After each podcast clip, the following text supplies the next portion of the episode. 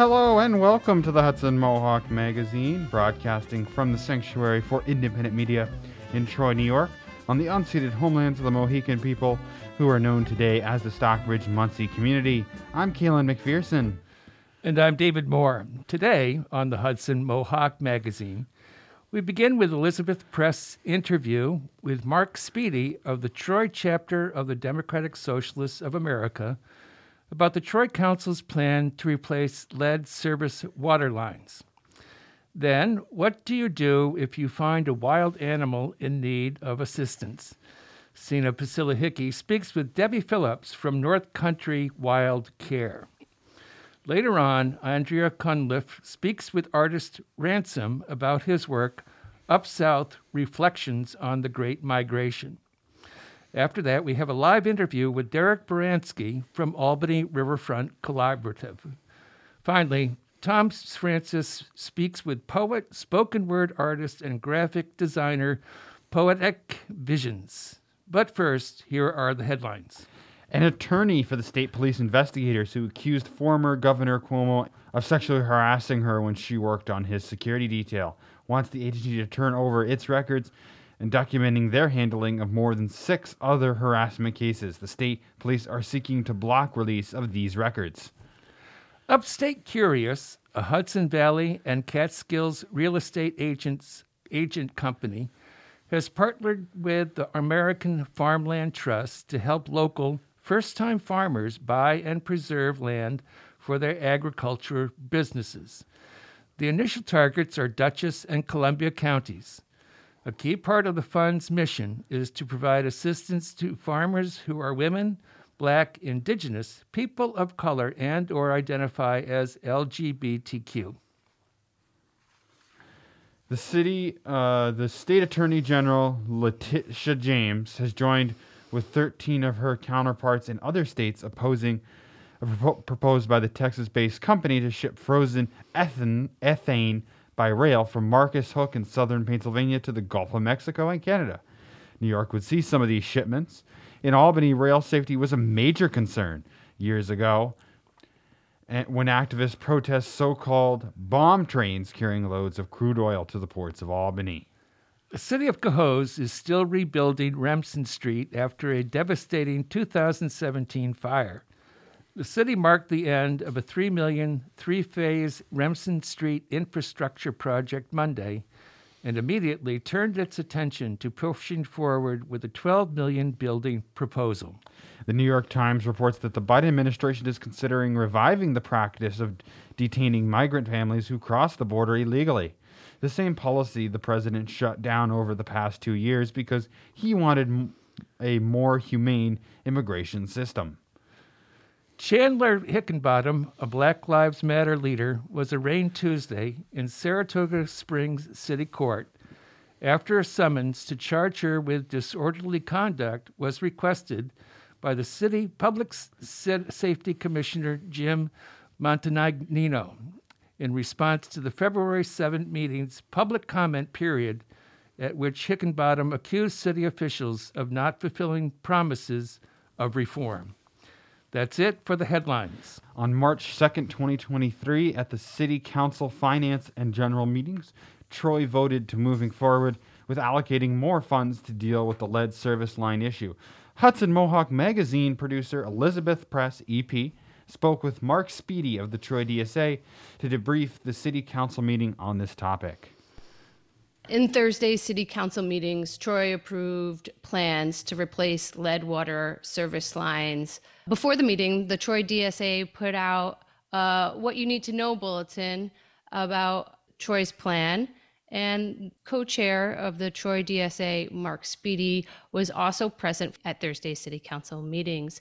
Today, we have Mark here with us on the Hudson Mohawk Magazine to discuss what's been happening with the lead service lines in Troy and the plan for replacement. So, Mark, thank you for joining us today on the Hudson Mohawk Magazine.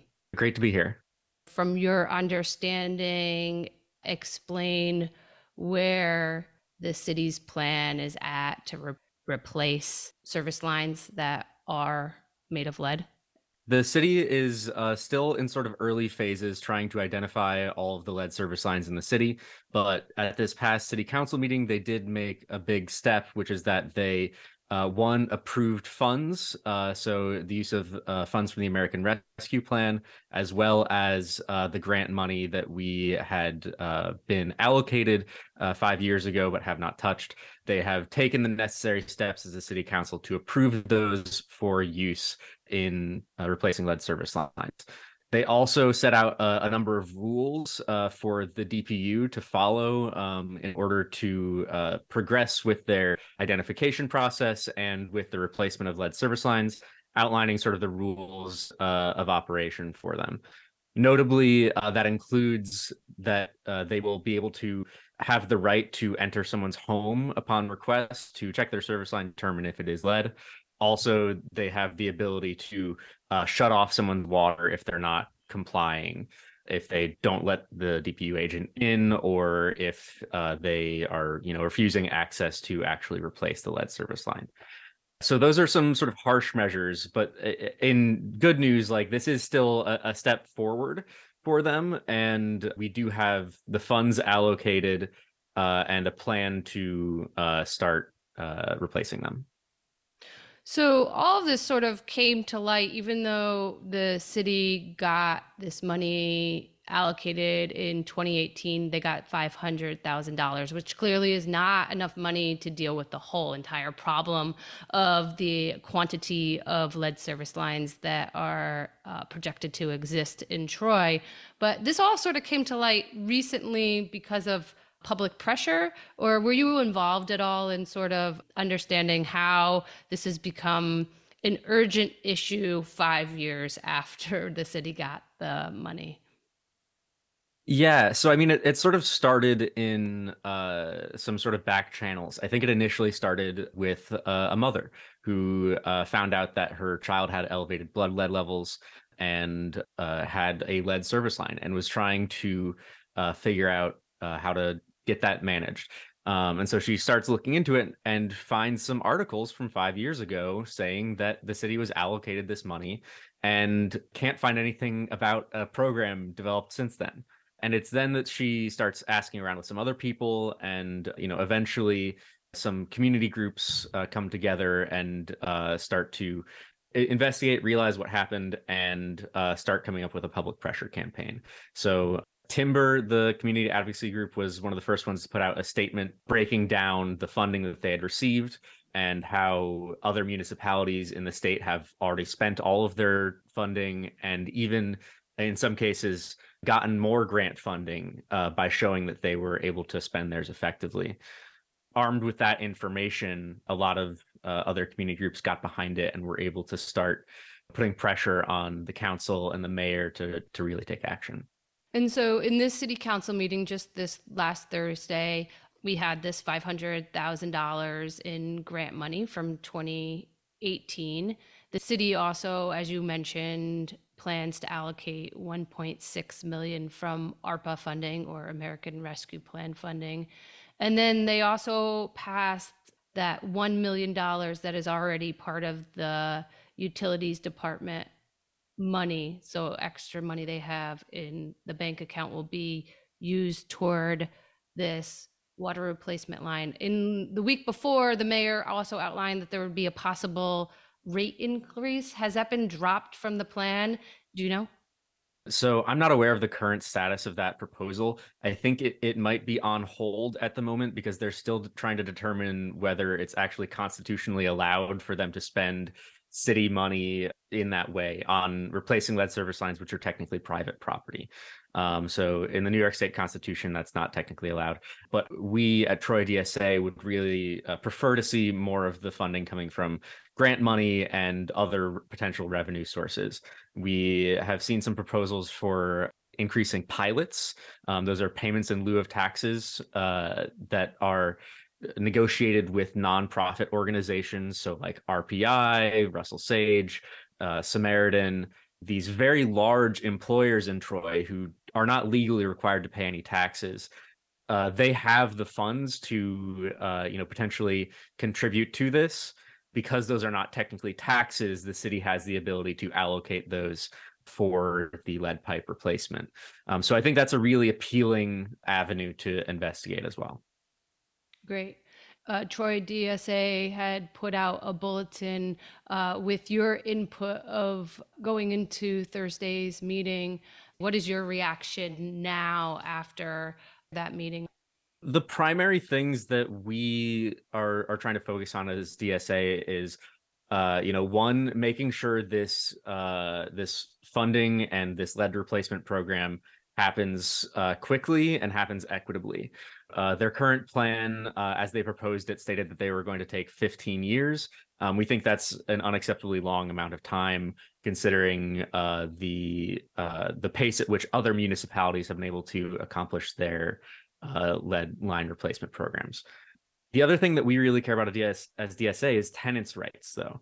That is something that has been left out of some of the conversations, particularly because even though Troy is a majority renter city, the city council is a majority owner city council. I believe we only have uh, one renter on the city council right now. We brought some questions to them that tried to get to the heart of that.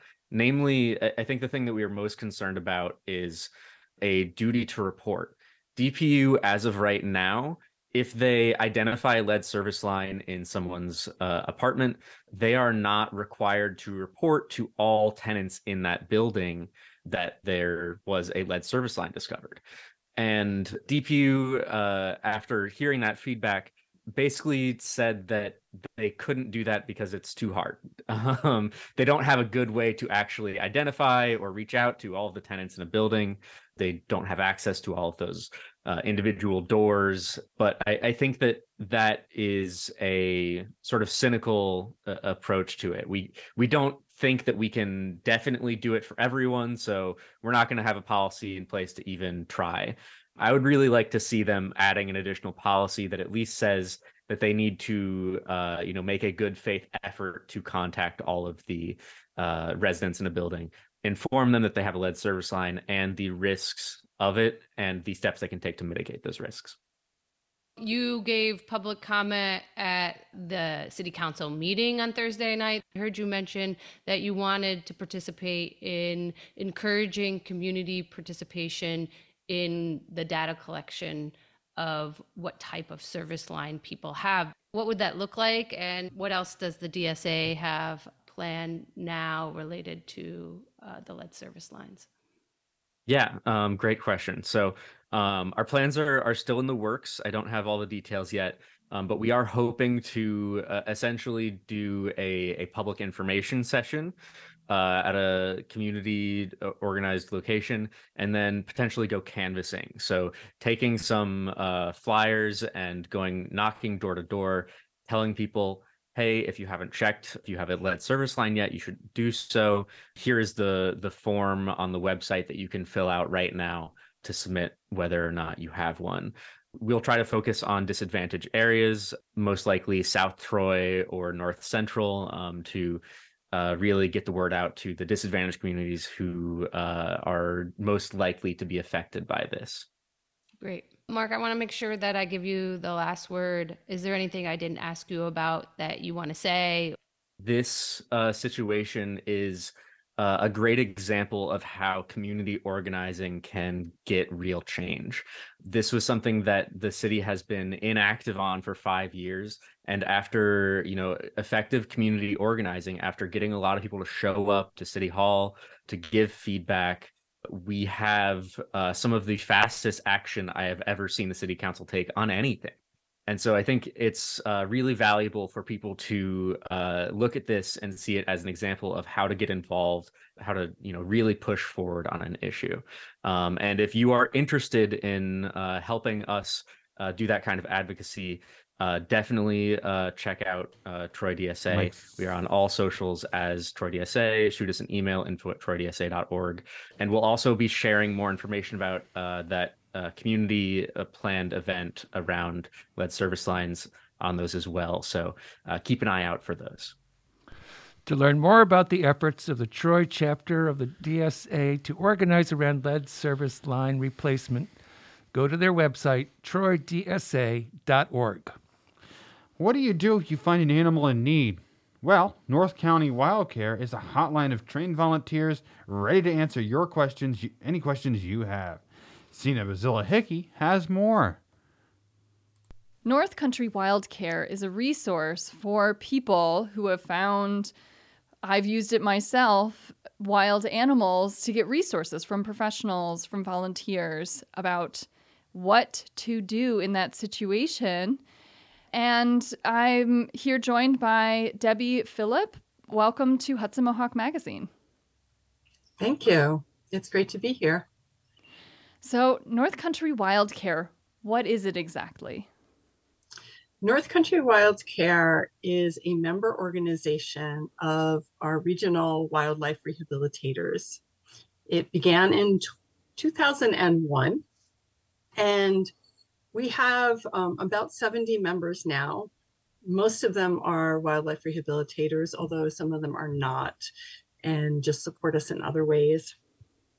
And what we do is we collectively um, support our wildlife rehabilitation efforts. So we're all independent, and wildlife rehabilitators, um, folks should know that we are volunteers. We are licensed by the Department of Environmental Conservation, and we take in injured and orphaned wildlife to um, to care for them, whether we're raising babies to be released or um, caring for an animal while it's injured. Um, and also to be released. That's always our goal is to return all of these wonderful beings to the wild where they belong. So our organization helps the members by a few ways. We support them with supplies that we um, fundraise for and, and collectively purchase and spread out. So the squirrel rehabbers have squirrel food, and the raptor rehabbers have frozen mice and things like that that they need to take care of their animals. And we also do educational support. So we offer classes, some of them are public for people who are interested in becoming wildlife rehabilitators. And we also offer during our monthly meetings, we do some kind of continuing education thing for our rehabbers to make sure that they're staying up to date. And then we also um, interface with the public. So we do a lot of public events where we teach the public about wildlife and wildlife rehabilitators. Wonderful. Thank you, Debbie. And how what is what is your background in rehabilitation and what is your role in the organization? um, I am a, I don't even want to say specialist because I've been rehabbing for four years and that does not make me a specialist. We have members of our organizations who, who have been doing this for like three decades, four decades. Um, but I um, specialize in turtles and um, mostly turtles that are injured when they're hit by cars on the road and I also take care of the other reptiles and amphibians, although there aren't too many rehabbers who manage to not get a bunch of other animals in. So um, I raise baby squirrels too, and um, some opossums and pigeons last year. Um, so that's that's kind of my background. Um, you know what I'm doing in the organization, and this year I am the interim president. I was on the board and our president stepped down. So I'm doing a, a little short half term to see. Uh, I was appointed by the board. And if at the end of this year, I haven't lost my mind and decide to continue, I will run run for the position. So how I found about North Country Wild Care is I was I believe a, a, more than a year ago walking down in spring and I found a, a starling on the street and it was too young to have been fledging and so it needed some extra care and I saw it, it was like from the roof I looked on this uh, Troy Facebook forum. Uh, I think it was Helens of Troy asking for, what do I do?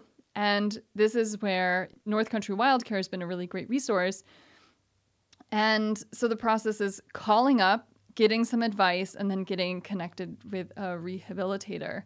Um, could you give us more information on the, the process and how the systems work? Mm-hmm. North Country Wild Care, um, since 2004, has been running a hotline that is staffed for the most part 24 7 there's always there's always somebody even overnight checking messages and things like that. And when people find an animal they can call the hotline and the hotline volunteer knows which rehabilitators in our membership take care of those kinds of animals and will make arrangements to connect the finder with the rehabilitator. And we also have, there's more than 100 right now, volunteer transporters. So these are people who are not rehabilitators. Um, they just help us out by, you know, we have an animal that's here and it needs to get here. Can you, you know, do that driving for us? And if so, if the finder and the rehabilitator aren't really close together and we need some help to at least relay an animal to the rehabber, then we'll get a transporter involved. So the hotline volunteers do all that coordinating behind the scenes. But the idea is for the finder to be able to call and know that, you know, they're not going to have to make a whole bunch of phone calls trying to find somebody that one of our volunteers is taking care of it. What are some important assessments when considering if an animal needs human assistance? that's actually something that the hotline volunteers are very well versed in. Um, so it depends on the animal. If there's blood, if it's laying down, not moving, um, if it's in a place where it shouldn't be, in the median of the highway or something like that, then those are all like signals that that we should call um, as when there's babies like the starling that you found. When you call the hotline they're going to ask you you know what does it look like? Text me a picture so we can see because sometimes when baby birds are fledging they'll hang out on the ground for a little bit and they may be fine. But the hotline volunteer will then say okay this is what we want you to do we want you to get you know step back and watch you know is is there an adult bird coming near this one, you know, bringing food, whatever. Or they may look at that picture and go, no, that bird is way too young to be out of the nest. You know, it's not fully feathered. And so, you know, then they know what to do there. So the best way to assess things is really to call the hotline, um, especially if you're not familiar. And the same thing, you know, with baby squirrels and things, you know, if you find a baby squirrel on the ground, there's a good chance if it doesn't have any fur that it's you know that it really needs to come in um, but there are there are also opportunities sometimes to renest babies so yeah we always say that the best thing to do is when you find something first of all get it safe if you can safely so you know putting that baby bird or a squirrel into a box getting it someplace warm and and away from predators is fine before you call. Um, but then, you know, then wait to see what they have to say. We only have about a minute left, and you mentioned some events, and so I want to just see like what are some ways for people to get involved. Number one, you can come to our meetings. They're the third Tuesday of every month at the Landmark Motor Inn in South Glens Falls, and they are open to the public for anybody who wants to stop in and find out more about us. We also have a couple of events coming up. We are going to be at the Colonie Center Mall on Mother's Day weekend with some of our um, educational birds, and I think some of my turtles are going to. So you could stop by our booth that weekend and um, get to know a little bit more about us. And then we also have our big gala coming up in May, which is going to be in Saratoga. And The website is northcountrywildcare.org, and you can visit that to find out about our events. And you can also call our hotline. The number is 518 964 6740. Good to have on hand anyway, in case. Um, but you can also call the hotline if you want to find out about meetings or events. So we're in just the beginning of March right now. So I'm looking forward to talking to you again about the time when we're more likely to be finding these animals and some different ways that humans should be paying attention um, staying out of their way, or caring. So thank you so much, Debbie Phillip, for joining me on Hudson Mohawk Magazine. Thank you for having me. For more information on North Country Wild Care, go to their website, northcountrywildcare.org. And for those just tuning in, I'm Keelan McPherson. And I'm David Moore. You're listening to the Hudson Mohawk Magazine on the Hudson Mohawk Radio Network on WOOC LP 105.3 FM Troy, WOOG LP 92.7 FM Troy, WOOS LP 98.9 FM Schenectady, and WOOA LP 106.9 FM Albany, and streaming online at mediasanctuary.org. This program comes from the Sanctuary for Independent Media in Troy, New York. Every week we have a history segment. This week we are speaking with Legislative Assistant Derek Baranski, who also works for the Albany Riverfront Collaborative. We will chat with Derek about the history of I 787 and the Albany Riverfront Collaborative. Welcome, Derek. Thank you, David. Appreciate you having me on. Uh, you are the currently uh, New York State legislative assistant to the Office of Assemblywoman Helene Weinstein, and she chairs the Ways and Means Committee. That's a big work. You were educated in Arizona, and now back to work on a particular project, the Albany Riverfront Collaborative. What is that, and how did that spark your interest? Sure. Well, the Albany Riverfront Collaborative is a community based organization that's um, w- really working to guide and facilitate conversations about the future of 787 and more broadly the city of Albany. And we're really not looking to be prescriptive, but we're looking to generate ideas, identify and work with stakeholders to unlock Albany's potential. With this project, we have the ability to unlock 92 acres of downtown property that's valuable for the people who live here, for people who are moving here. And we really want to work to turn what we see right now as a liability into an asset. So, um, working with the collaborative, we're really working to, uh, again, just facilitate conversations and um, inspire people to reimagine 787. Last week, we spoke with David Hochfelder, who's working on a social history of the the area of the 98 acres area that was um, assumed by the state to put in the Empire Plaza. And he identified some of the values and purposes of, of that project. In, in a way, what the planners saw is what we get. And perhaps you can speak about their value system and the value system that the collaborative brings to the discussion today. Definitely. And I think it's important to understand that downtown Albany in the early 1960s was a very different place. What brought us 787 is really really begins during World War II. In 1943, the city puts together a uh, post-war planning committee that in 1946 proposes a riverfront arterial along uh, the Hudson River where the Albany Basin sat at that time. Uh, in the mid 50s, the basin with low river traffic, um, the Erie Canal used to originally feed into this area, uh, which was no longer utilized. So the basin is filled in, and you have essentially parking lots existing along the riverfront. So there's really not a lot going on down there at the time. And planners look at what's happening in the city. From 1950 to 1960, the city's population declines by about uh, 5,000 people.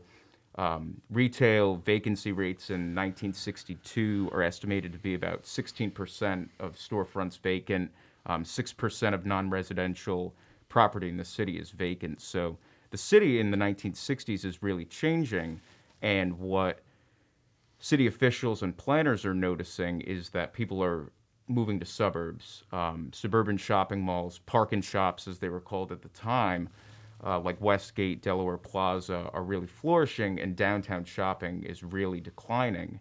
Um, and and more broadly, that's what brings us urban renewal, or, or questions about well, how do we facilitate bringing people back into downtowns? And one of those ways to do that is to make it as easy and efficient for people to get in and out of cities as quickly as possible.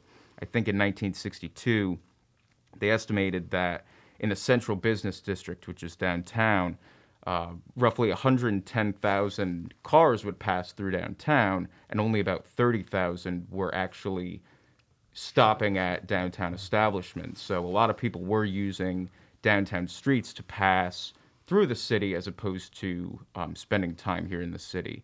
Um, that with increased proliferation of automobiles. Um, f- uh, at that time, about 50% of people still took the bus downtown, but it was obvious that cars were really taking over by that time. So um, those were really the values, right? The city was seemingly at that time really declining, uh, which hadn't really happened before. So planners were really trying to figure out a way to reverse those changes. Could you speak about some of the proposed transportation routes that were rejected or not completed?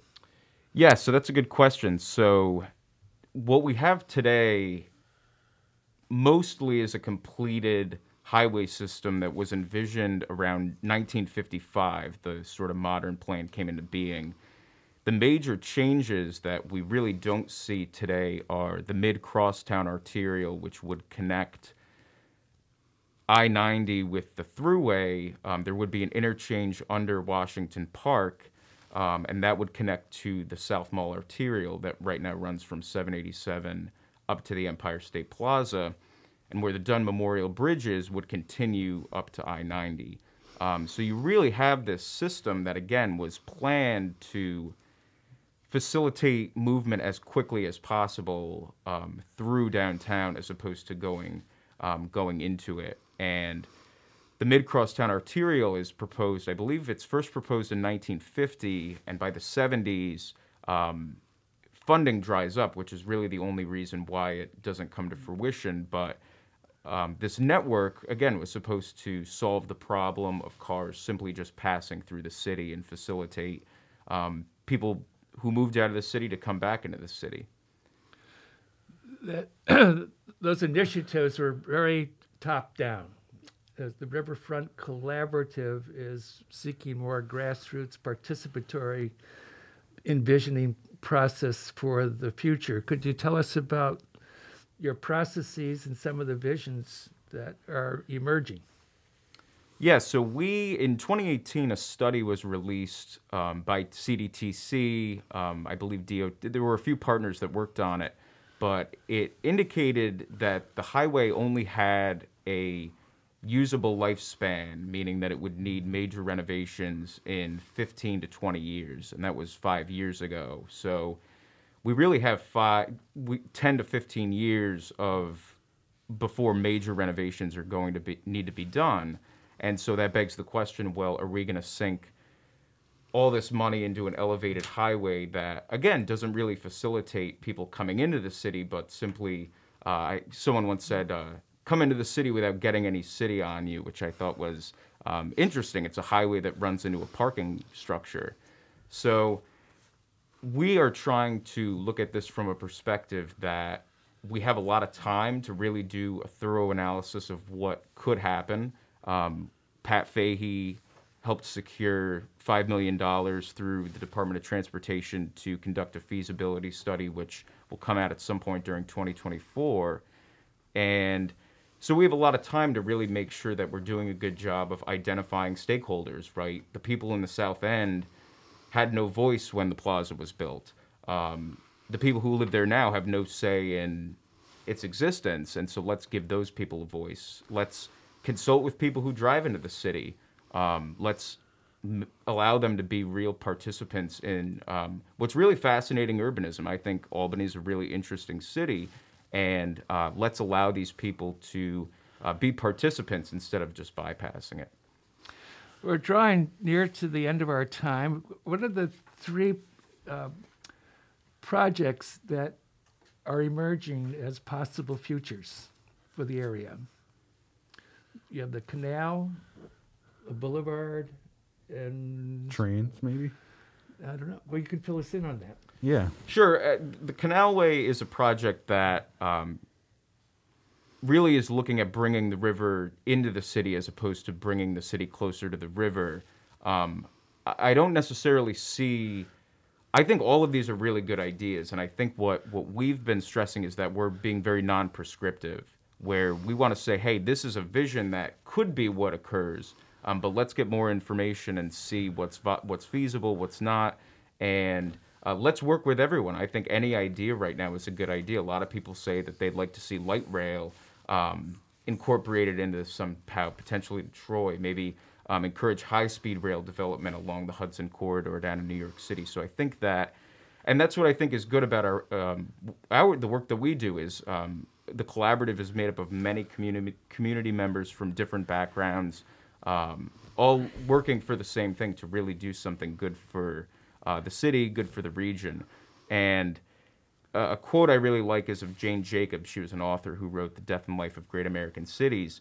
She, she said, uh, quote, cities have the capability of providing something for everybody only because and only when they are created by everybody. That's beautiful. In the last 30 seconds, can you tell us where people, if they want to reach out to you to hear their voice be heard or can get more information, how can that be done? Sure, we are on uh, Instagram, Facebook, and LinkedIn at the Albany Riverfront Collaborative. You can also go to our website and you can find information there at albanyriverfrontcollaborative.com. Thanks again, Derek. We hope to talk with you again in the future. For updates, uh, again, that's albanyriverfrontcollaborative.com. Opalka Gallery presents a solo exhibition featuring work about the Great Migration by Ransom. Hudson Mohawk magazine correspondent Andrea Cunliffe spoke with Ransom, who reflected on the impact that migration had on the culture of the United States and interweaving this historic narrative into new paintings with collage, sculpture, and installation. This is Andrea Cunliffe with an introduction to the new exhibition at Opalka Gallery, Up South Reflections of the Great Migration by the artist Ransom. I'm with Amy Griffin at the Opalka Gallery. This exhibition is being hung as we speak. Right. And the title of this, Up South Reflections of the Great Migration by Ransom. why did you decide to welcome this into your gallery? It all started with Jacqueline Lake Sample and Stephen Tyson from Black Dimensions in Art. They came to the former director, Judy Gilmore, with this idea. When Judy left, I stepped in and we continued working together, and we were thrilled to be able to host this show. So the beginning is the cast of people, the people that, That migrated. the migrants. Yes. And then this whole altar piece here at the center is is Ransom's family, um, ancestors. So it's this beautiful installation that we're still he's still working on. Yep. Um, I really think we should get Jack Really? Steven. Hi, My name is Jacqueline Lake Sample. I'm with Black Dimensions in Art Inc., and Stephen and I are co curating this exhibit. Hi, Stephen. Hi, Andrea. Nice to see you Good to again. see you again. We spoke, I think, about a year ago. yes, that's right. Yeah, Engage show. What inspired you to pull this together with Ransom for this show? Well, um, 2019, we had an exhibit called Illustration in the Word, and the theme of the exhibit was to showcase black illustrators that were also authors, and we had illustrators from New York State. And James is one of the illustrators that my children have grown up with. So we, because he lives here, we invited him, and he came, and he, the show was really wonderful. And after the show, he approached and said he would like to do an exhibit, you know, on migration. And told me about the scale of the pieces, you know, and so we said, okay, we need to go someplace where this can really be shown. And so we thought the Opalka would be wonderful because it's an educational institution as well as an institution where you can show art. So this is, we came and they said yes, and here we are. good decision. and so, what inspired you? Similarly, uh, we saw that James was somebody who has uh, not only a, a stellar career uh, in the area of literature, uh, but he also had something important to say in terms of the migration experience. And we thought that this would be a great opportunity to engage the public at large in the journey of what it means to be an American, a human being, a citizen of this country that story is something that needs to be amplified and shared so that future generations can understand that story as in terms of what the fabric of America is really all about. Such an important part art has to education and to history. Mm-hmm. It's nice to see so many different types of art being represented here. Mm-hmm. It's good. So, did James, his name is James. Ransom. Ransom. I just knew him as Ransom. Did you select everything, or was it a cooperative experience? So I'm going to come over here, and while you're twisting a tree, are you making a tree? Yes, this is a bottle tree uh, that's going to be on top of the altar that's over there. Right. Yeah, so we, um, I'm putting the branches into the trunk. Well, thank you. There's going to be Did blue you... bottles hanging from it. Bottles? Bottles, yes, blue bottles. Okay. Um, are you familiar with the bottle tree? It's no, usually, you better tell me what it is. Usually seen in the South, you'll see um, bottles hanging from a tree or inserted into tree branches, and they're um, meant to sort of ward off bad luck. The sound that they make so to scare away evil. It's supposedly, you know, something from Africa that African Americans would do in their yards to keep the spirits away, the bad spirits away. Keep sure it'll keep the squirrels away too. Right? yeah, probably does. You've been an artist for quite a while. Yes, I have been. Yeah, yeah. And it's in all types of work? Yes, yes. This is my studio artwork. I've been working on this show for over two years. This is the exhibit Up South uh, Reflections on the Great Migration. Now it's from when? What is Oh, it started in 1915 90s, to the 1970s. Yeah. I migrated from North Carolina to New Jersey in 1977, so I guess I'm one of the last migrators to come. It's quite a story of the history of this country. No, the show is not to put down the South because I'm, I'm a proud Southerner and happy that I spent my early years there. And but really also happy that I migrated north. My whole art career basically was built in the north. So I really appreciate that. There's no disparaging of the South. It's, it's what happened, is what people did, and we're just sort of reflecting on and just bringing up what happened, just so people can think about their own migration. You know, children hopefully connecting with their grandparents, other people who are coming into this country as well. Recent immigrants come to this country are dealing with some of the same issues that migrants from the South dealt with when they came in the 1940s, 50s, and 60s. I was thinking about this the other day how this country is like a tree, which is what you're doing, yeah. and that there's so many branches from so many different sure. cultures, yeah, yeah. and how we grow strong together. Yeah. and then I started thinking about how this country really should be more like a basket. Yeah, woven together. Oh, sure, sure, sure, sure. Well, you know, and Jesse Jackson coined a phrase about the quilt. This is really a patchwork quilt. Oh, there you go. Yeah, and you know, there's a lot of analogies. You know, um, soup as well, or you know, all sort of coming together from different places and make a nice big stew or soup. Yeah, sure, absolutely. Yeah. Is there a particular way you'd like people to observe this exhibition? And when you first come in, there's an altar and so the altar is a place where you sort of consider and think about the people who, who you're leaving behind. I find the idea of moving from any place, you know, in this country is built on immigrants. And all of them left their families behind. Cousins, uh, William de Kooning, you know, hopped on a boat one day. And so what did his mother think that evening when he, he didn't come home for dinner? I mean, she must have been frightened. What happened to her son? And months went by before he actually contacted his family to tell them where he was, which was in America, where he started his art career.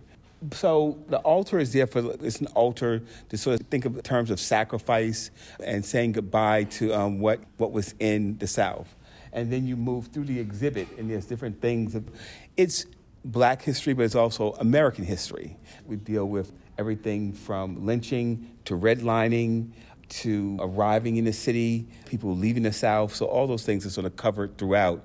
There's a 100 piece collage on the back wall I'm from North Carolina, and that piece represents North Carolina. There are 100 counties in North Carolina, and it represents the people who actually left North Carolina going out into the world. So we're not just talking about going north or west, but out into the world, people in the military. One of my dear friends lives in Seoul, Korea right now, um, so and he's from North Carolina. So, so at the very beginning, in the center, you see them sort of closely put together, and as it spreads across the wall, they go further and further out. So they represent people all over the world coming from North Carolina. And this is a, um, a neutral observance. There's no looking down or looking up at one particular place, north or south, but just sort of a discussion about what happened, the people who did it. Is there a major inspiration on this? Is there any particular? Sure. It comes from my family. This is really a, a, family history. My grandmother and grandfather, Tommy and Ruby Ransom, they had 10 children. Nine of them migrated north, and one stayed behind. So I'm also looking at the person who stayed behind and sort of the questions of why people stayed behind. But nine others settled in places like Baltimore, Newark, Paterson, uh, New Jersey, and Brooklyn. It's about them. It's about their children who were born in the North, born in a very different atmosphere than where they grew up. And now their grandchildren who are returning to the South. And they're returning to a different South than their grandparents left. And their feelings about the South are just very different from what their grandparents experienced. That's the sort of the blanket or the, sort of what the show is sort of built around is my own family history. What caused the migration? Oh, a, number of things. Uh, Jim Crow was one of them. When I talked to my family members, it's, it was mostly just for work and a better lifestyle. They just wanted to, you know, lived in a small town in North Carolina, and they, they had um, a relative who lived up north, and there were more opportunities, more jobs available, especially during World War One, and then again in World War Two. Those factory jobs pulled them, begged them, because people were not immigrating, and they needed workers, so they basically begged Southerners to come up north to work in their factories. So that was one main reason. It was for work in a different life, not wanting to live in agricultural based region anymore. The idea of working in a factory where you would have some benefits, some retirement, weekends off. You know, farm life, it's a tough life. You know, you're working seven days a week from sun up to sundown. Of course, of course. Um, you're going to be giving a talk as well, aren't yes. you? I think the artist talk is on March 30th. Yeah, I think you're right. This is fascinating. I'm going to take a peek around. Oh, sure. And then I'll come back and ask you more questions. This has been Andrea Cunliffe speaking with Ransom, the artist, of the new exhibition at Opalka Gallery running through April 22nd. Up South Reflections on the Great Migration by Ransom is on view March 7th through April 22nd, 2023, in collaboration with Black Dimensions in Art Incorporated. Now we have Tom Francis interview with Poetic Visions, a poet, spoken word artist, and graphic designer living in Albany, New York. He has been writing since a young age and performing on stages all over the country for nearly 20 years. Poetic Visions is a poet, spoken word artist, and graphic designer living in Albany, New York. He has been writing since a young age, performing on stages all over the country for nearly 20 years. On December 4th, 2018, PV performed his poem Be Grateful at the Low Beat. In our conversation, we talked about what inspired that poem, how he uses that mantra, be great, in his daily life, and what it's like on stage getting a reaction from a live audience. Be great, full. Like full of greatness because they're waiting, praying for downfall. Be great, full that they hold you accountable to achieve greatness. Be grateful for hateful admiration. Yes, be grateful of greatness for haters who have animosity towards everyone reaching success. Mm. See, you were taught to be afraid of living, afraid to fall when, as an infant, you mastered the art of life. You tried to crawl, fell, got up, walked, fell, got up, walked, failed, got up, walked, failed, got up, and walked. You mastered the art of life, expecting different results. You mastered the art of life. You tried to crawl, walked, and ran. Pause. Then you were taught that defying gravity is more of an afterthought. Cap your mastery. Put on your thinking caps. Wait, why would you cap your thinking? Haters utter anything to keep you from succeeding. Crabs in a barrel mentality. So be great, full of imagination until you're traveling place, places while you're standing still. Be grateful to be beautiful.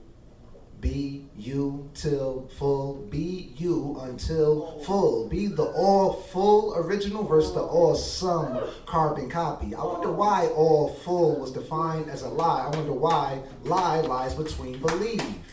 You were taught to be afraid of the unseen, a taught that to pray to, speak to, for never to think to be as to creative as the creator of creativity, taught that you couldn't defy gravity a separation from massive things, observing the masses and doing oppositely, observing the masses and opposing how they think. Yes, this is how you defy gravity. So be great, full of leadership to the masses, rise past belief.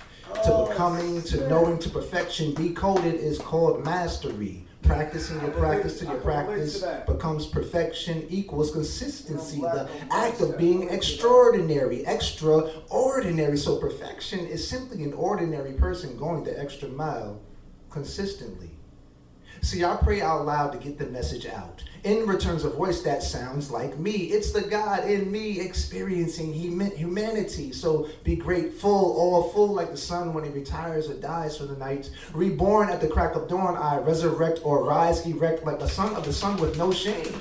Reminded to be fruitful and create, to be given permissible entry between those pearly heavenly gates, to co create that euphoric feeling leading to passing the baton in acquiescence of your legacy. So be grateful, be joyous to be you. Be eternal.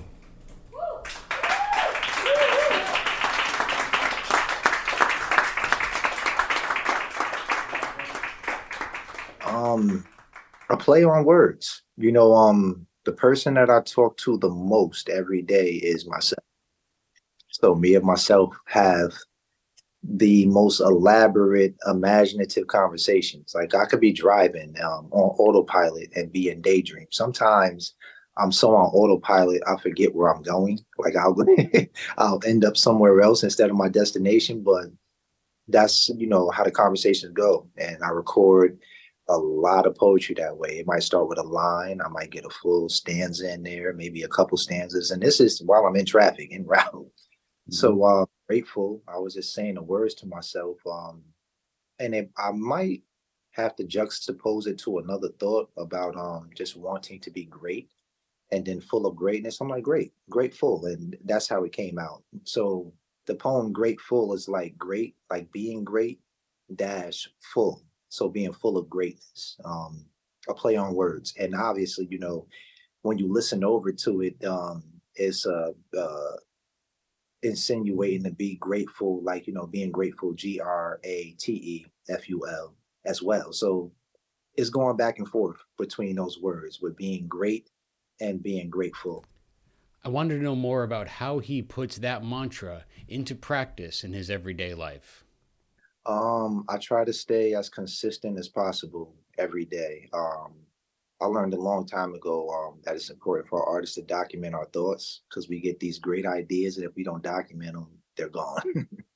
they just go in the ethos somewhere. Maybe somebody else gets a chance to pull that out of the air. But um, yeah, um, I document a lot of my thoughts, and then I always take time to put the thoughts together and connect some dots, and that's how a poem comes together and one or two things happen. You know, um, when you're writing a piece you get excited about, you get a rush of energy, that creative juice that flows through you, and it seems like you're not even the one writing with the pen anymore.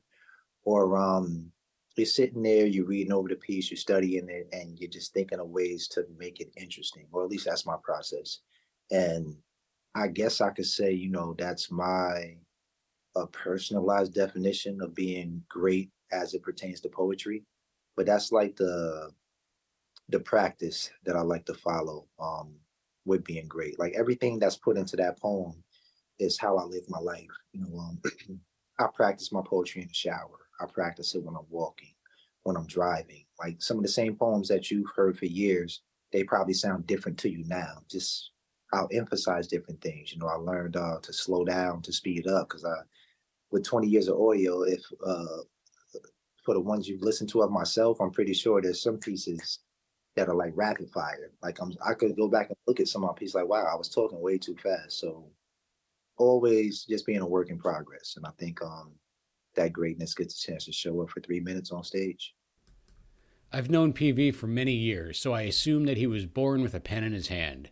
I asked him when did he start documenting his thoughts and wanting to pursue poetry and spoken word both on paper and on stage.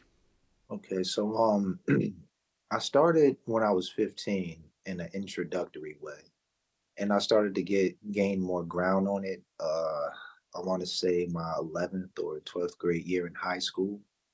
And that's when I started to um to write more. Uh, I would write and I would read the poems to to girls, and they loved it. Like, oh wow, like can you write me a poem? Da da da da. So, I guess you could say ladies were um, part of that that explosive energy. Like, yeah, sure, you know, I want to write more. You know, um, because people were interested in it, and then it got into the ears of um a good friend of mine um that introduced me to Soul Kitchen. She said, "Yeah, you should go perform your pieces um at this uh this place called Soul Kitchen." And I'm just like, I was um very timid to do that at first because it became something. It was personal to me.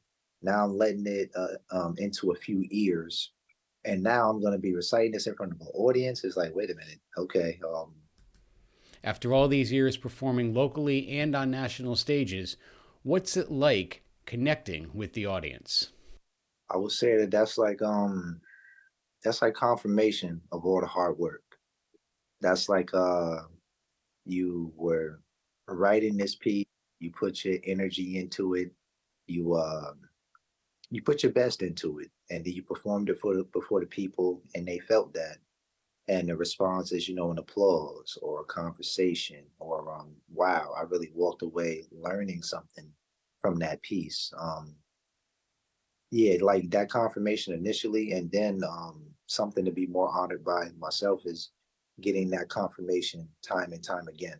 Um, we're in 2023 now, and I perform some of those same pieces, and I still uh, get those same confirmations or those same reactions. So that that means a lot to me, and it's more of a responsibility when I am writing to make sure I'm really um, engaging the people or giving them something real.